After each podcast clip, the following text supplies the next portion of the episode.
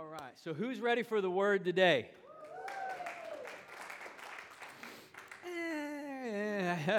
Who's ready for the word today? All right. See, why couldn't you just do that the first time? All right. Open up your...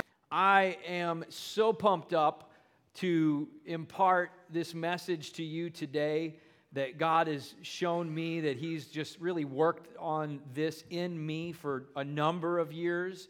I would kind of categorize this message, if we were putting it into a topic side, as an identity message, a message about who are we in Christ and how have we achieved that? How do we arrive at that place? Okay, so this is very personalized for everyone today. And let's begin by reading in verses 14 through 23 in chapter 11. It says, Jesus was casting out a demon, and that demon was mute. And so it was when the demon had gone out that the mute man began to speak, and the multitudes marveled. But some of them said, he casts out demons by Beelzebub, the ruler of the demons. And others, testing him, sought from him a sign from heaven. But he, knowing their thoughts, said to them, every kingdom divided against itself is brought to desolation, and a house divided against a house fails. If Satan also is divided against himself, how will his kingdom stand? Because you say, I cast out demons by Beelzebub. But if I cast out demons by Beelzebub, by whom do your sons cast them out? Therefore they will be your judges. Here he goes. Listen to this. It says, but if I cast out demons with the finger of God, then surely the kingdom of God has come upon you. And when a strong man, is just two little verses of a short parable that he follows this up with. He says, when a strong man fully armed guards his own palace, his goods are in peace. But when a stronger than he comes upon him and overcomes him, he takes from him all his armor in which he trusted and divides his spoils. He who is not with me is against me. Hallelujah. Whew, feel the Spirit of God in this place right now. You know, and you just speak the word in faith, it just releases something into the atmosphere. Did you know that? I encourage you, speak the word in faith over your life and release things into your atmosphere out of heaven. Now, let me pray before we dig in and unpack this. Father, in Jesus' name, God, I ask that you would just anoint me today. Help me to speak and preach your word. Lord, there is no way that I can do anything up here that would result in transform lives on my own. There is no way that that can happen if you don't show up, get involved, and do this work. So I yield to you, Holy Spirit. I just ask you to increase in me and impact the lives of people here today. I'm just your vessel. In Jesus' name, amen. Amen. So... awesome story here. Jesus comes along, and much like particular miracle is that he casts out a demon. And he casts out a specific demon that is causing a man to be mute, so he can't speak. And that's the bondage that this demon in particular has been able to form a stronghold in this guy's life with. And Jesus comes along, and with his authority, he casts this demon out of this man. And these religious types, the cynics, just like we see over and over again, instead of responding by celebrating this amazing liberation that's just happened for this man, they start to question and become cynical, and they aim to try and stump Jesus or discredit him, make a mockery of him as to keep themselves looking better. The religious spirit is a horrible spirit that keeps people focused on themselves, and keeps them from allowing Jesus into their lives. And so Jesus says, look, you're thinking that I've just cast out this demon spirit from this man by a power of another evil spirit. He refers to that evil spirit as Beelzebub, which was basically a prince demon that was a Philistine god in a region called Akron. And so what he's saying, what Jesus is saying, he's dislodging or dismantling their theory here. He's saying, look, if I used one of Satan's demons, Beelzebub, who's under Satan, to cast out this other demon, this mute demon, which is also under Satan, then that doesn't make any sense, because what happens is Satan is against himself and a house divided cannot stand. So he dismantles their theory. But he goes further. He actually flips this thing over and kind of throws it back on them and begins to put them on their heels. Don't you love the wisdom of Jesus, how he does that? I mean, they had to be thinking, I can only imagine they had to be thinking, oh boy, we just got ourselves into a spot now. I mean, he just dismantled our theory, and here he goes with what he says after that. He says, listen, if I am actually casting out this demon by the finger of God, which means the power of God, if that's what is causing this demon to leave, then surely the conclusion is the kingdom of heaven, the kingdom of God has come upon you. So he says that if it's not by Beelzebub that I'm doing this, and it's by the power of God, and surely what you need to understand is that the kingdom of God has actually come upon you. So the title of this message today is A Collision of Two Worlds. A Collision of Two Worlds. And this is what I want you to do. I want you to look at the scriptures, and as I unpack this, notice, see, what are the two worlds? Where is the collision happening, you in your own life and the life that God has called you to live here on earth? All right? Are you with me so far? So taking a look at this breakdown, he says, the kingdom of God has come upon you. The word kingdom means the extent of the reign or the sphere in which the king and his authority reigns to. So it's like the whole extent of an area that the authority of that king in that region moves out into. And he's saying that that reign, that authority, is of God or is from heaven.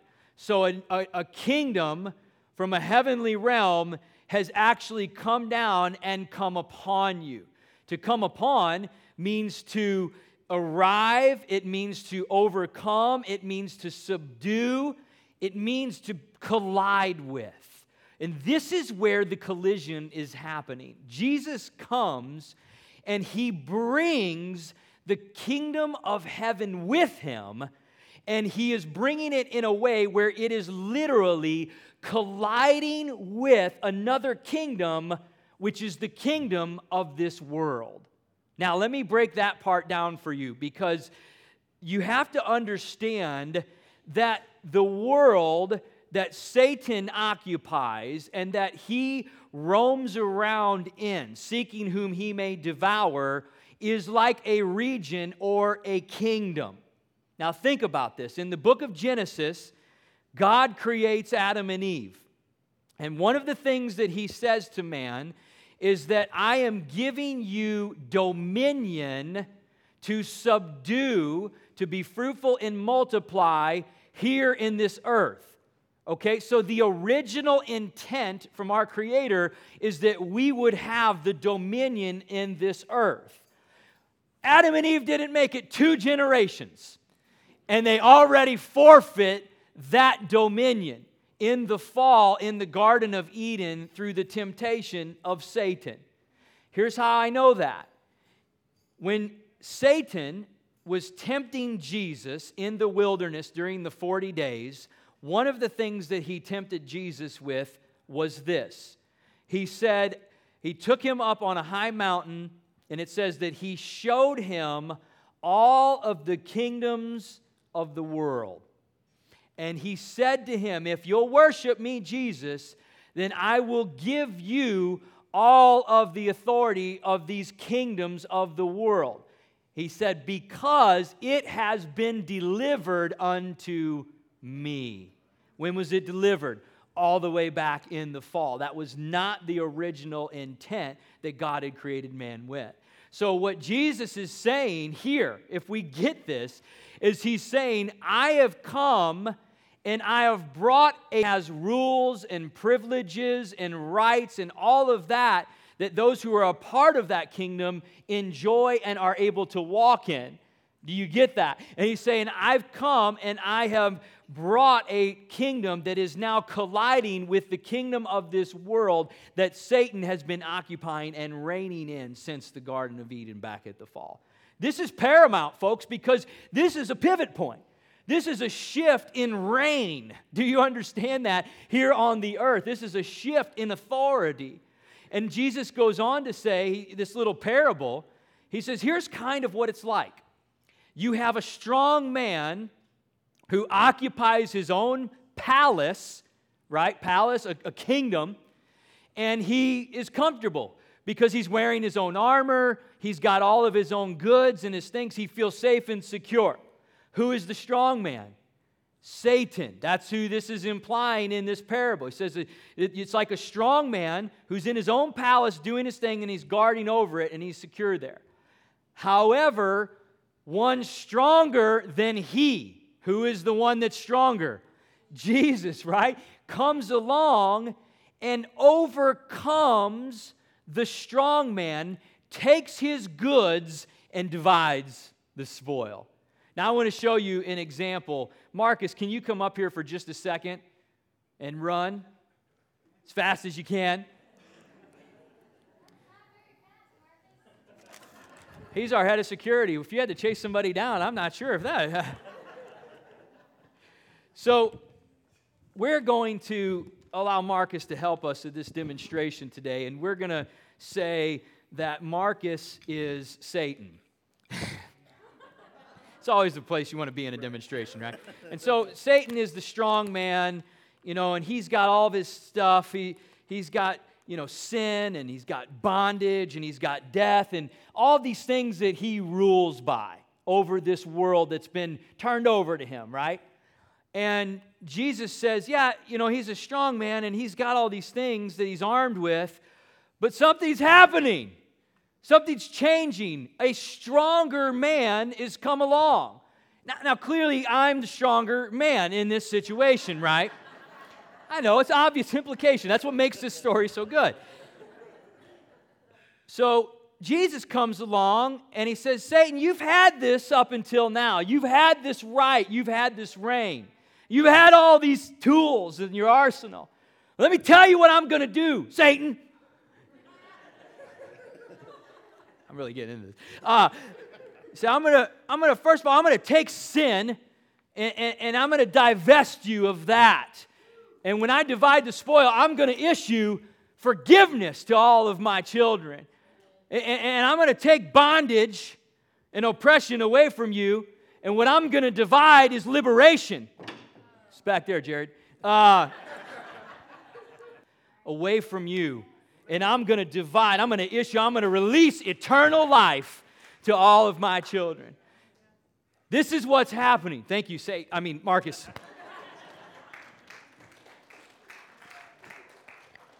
You guys will never look at him the same way again, will you?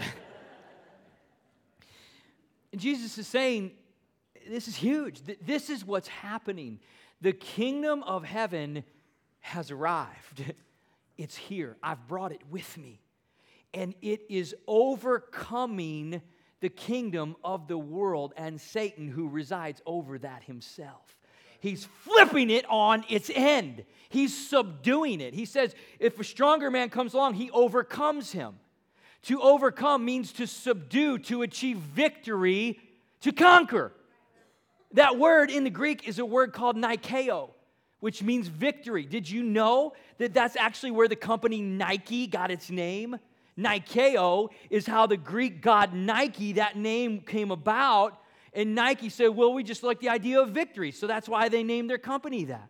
So, but Jesus, the point of that is that Jesus is saying, I've come along and I've overcome, I've achieved the victory, and I have subdued, flipped on in Satan and his kingdom as it was before now. It will never be the same way again after this. Isn't that powerful? You know, this whole windstorm thing that we just had last night, this morning, I wake up, Katie comes running into me. babe, you gotta come out here. You gotta see this. You gotta see this. And so, the first thing I'm thinking is, are we going to the hospital? I mean, one of the kids bleeding. What's going on? And so I walk out, and all the kids are lined up on the couch. 6 of them, mind you. I got 6, yeah. They just keep going. And they're all lying on the couch. They're all staring out the window, looking outside. And I'm like, the suspense is killing me. Like, what's going on? They're all pointing. They won't say a word. They're pointing. Look. And so I look out the window, and I see that the trampoline that was in the front yard last night when I went to bed is now in the backyard, in the woods, flipped upside down and dismantled.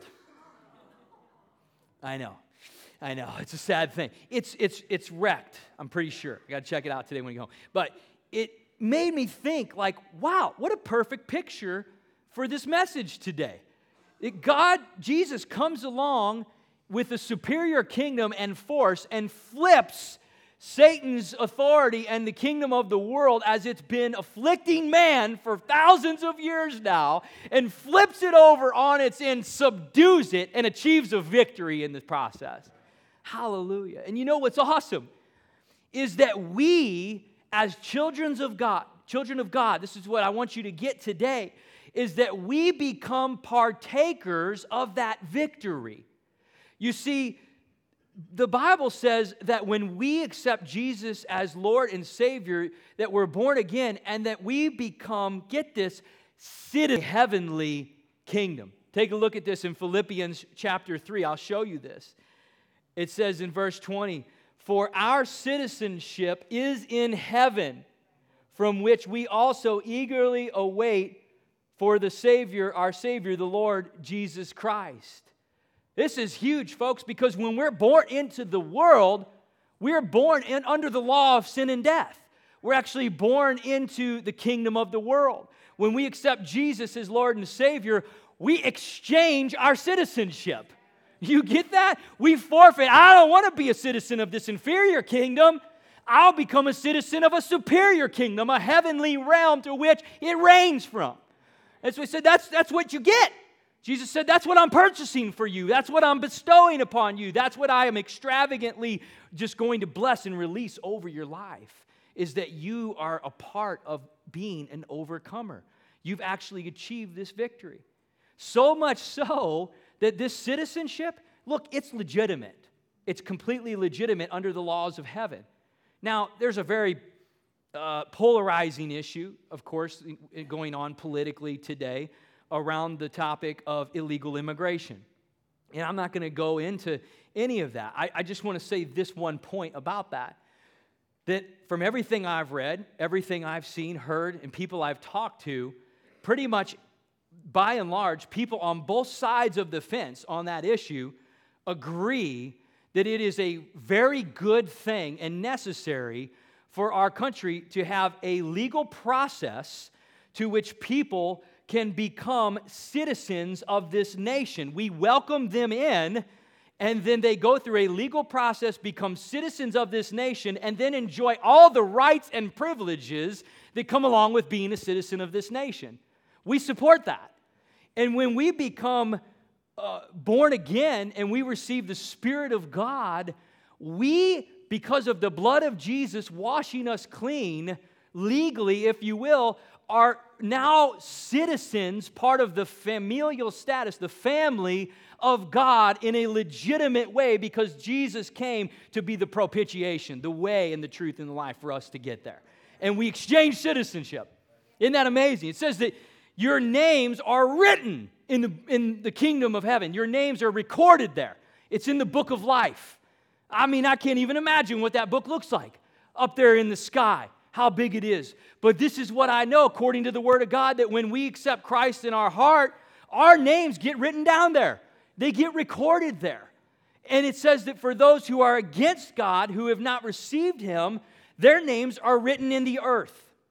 In Jeremiah, it says that. It's written in the dust. You see, Jesus said right here, He says, you're either for me or you're against me. If you're not with me, you're against me. We got to get this. Folks, there's no neutrality. There's no middle place that we can get comfortable in. It's not there. It's one or the other. He says, you're either with me. The world, it's always pulling at us. The Bible says the whole world lies under the sway of the wicked one. He's always trying to draw us in to the rules, the limitations, and the bondages of an inferior kingdom.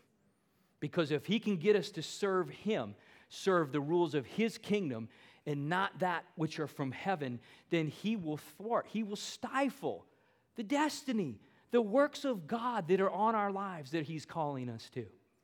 I love the way Paul says this. He says, when you become a citizen of heaven, it's kind of like this. You become a stranger in the world. He says it's like you're a sojourner or a pilgrim, meaning now it's more like you're a citizen of a place that isn't here, and you're just walking in a place that's foreign and that's not your eternal home. It's just a temporary stay. We got to get that picture. We've got to understand that we walk the earth. Jesus said, hey, I don't pray that you take them out of the world, but just keep them from the evil one. He's got a mission. He's got assignment for us here. He's got us here for a reason. But we've got to know if we're going to walk that assignment out in faith and in power and in victory, we got to know where we belong. We got to know where our citizenship and our allegiance is to. And if we'll follow the principles of the kingdom of heaven, what God says about us in his word, then what we will do is, just like Jesus did, is that we will bring the kingdom of heaven into the world, and it will collide, and we, through the authority in us, will turn that thing and Satan on its heels, and will keep them from being able to stifle the work God wants to do in our life. Isn't that powerful? That's why Jesus said, he says, look, the kingdom of heaven, it's not like you can observe it here or observe it there. It's within you. The kingdom of heaven is within you. Now, I can't stress this enough. This is not figurative language. This isn't a parable. This is literal, meaning the reign, the basilia, the kingdom of heaven, it's within you. And all the rights and authority and reign that heaven has brought down, it's in you, and you are free to exercise that authority. And here's what happens. We walk along in a world, an inferior kingdom. Satan, prince of the power of the air, overseeing this area, trying to destroy us, to devour us. And then these rules of the world come along. You're nobody. You're not forgiven. You've messed up too much. It's hopeless. Nobody cares about you. All of these lies, these things that Satan uses in his tactics, in his armor. And what we have to do is we have to know what are the rights of our true citizenship. What are the privileges of our place of belonging? And then when we see that the rules of the world are beginning to come to our doorstep and oppose the rules of the kingdom that we serve, we've got to go to war.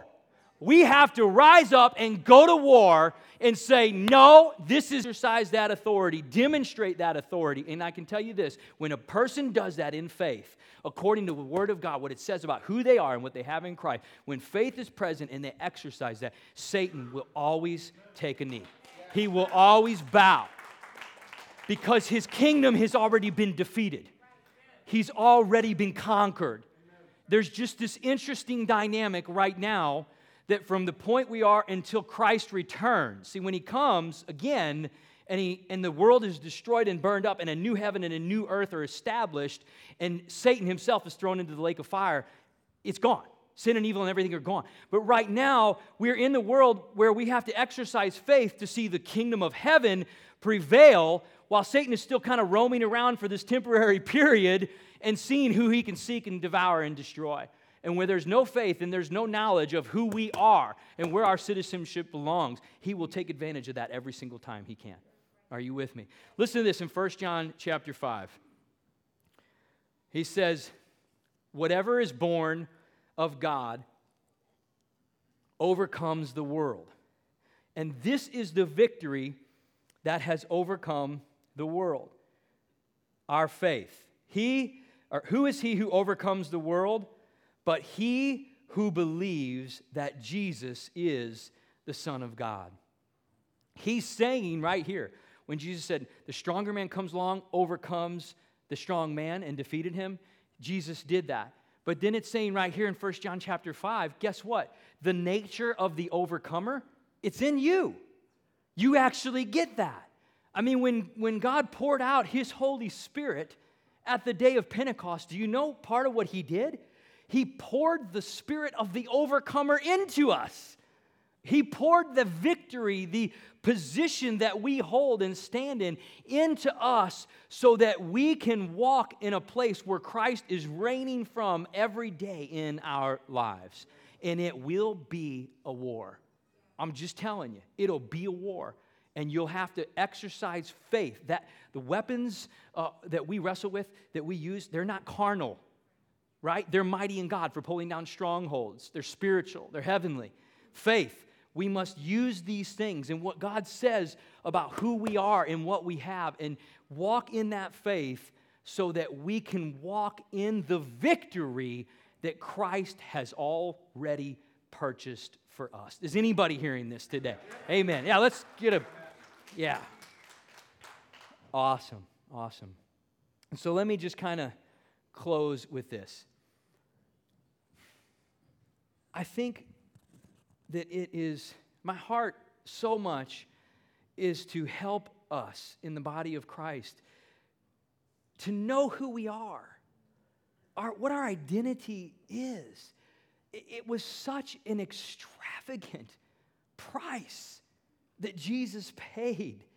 I mean, it was extreme citizenship in a heavenly kingdom. It was extreme. And I want to help us know who we are and what we have. Because what a tragedy to live our lives as a citizen of a superior kingdom with extravagant rights and privileges that are ours, that have been passed to us through Jesus' purchase. To have that, yet live every day or in this world according to the limitations of an inferior kingdom. And Satan would love to bind you up and box you in and say, serve the world and serve me. That's why Paul even says in Romans, he says it like this, and I'll close. He says, whatever you obey, whatever your allegiance is to, is it to the world? Is it to heaven? Whatever you obey, you become a slave to. Wow. If I'm obeying the world, I have to understand, I am being enslaved to the principles of the world. And my life will never go beyond those limitations. My destiny will never reach beyond those boundaries. But if my allegiance and my obedience is to a different kingdom and a different heavenly realm, then the Bible says we become slaves in Christ in the sense that he has stolen our heart and wrestled our heart. Just like Paul said, I go bound in the Spirit to the call that God has upon my life. I am bound to Jesus and the Holy Spirit and where he leads me. And that will be the prevailing kingdom and authority in my life every single day. I pray that we live every day from a place of authority and the reign of heaven in our lives the way Jesus has died and purchased for you to have. We are called to great things, folks. Great and mighty things which we cannot even know, Jeremiah says. And he says in the book of Ephesians chapter 3, he says, look, God is able to do exceedingly and abundantly, really more than you can even think or ask for. It's actually bigger than you can even have that you have the capacity to pray for. Don't you love that you serve a God like that?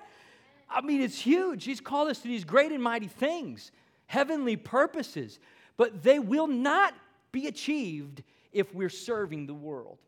They will not be achieved if we walk according to the limitations of an inferior kingdom. Amen?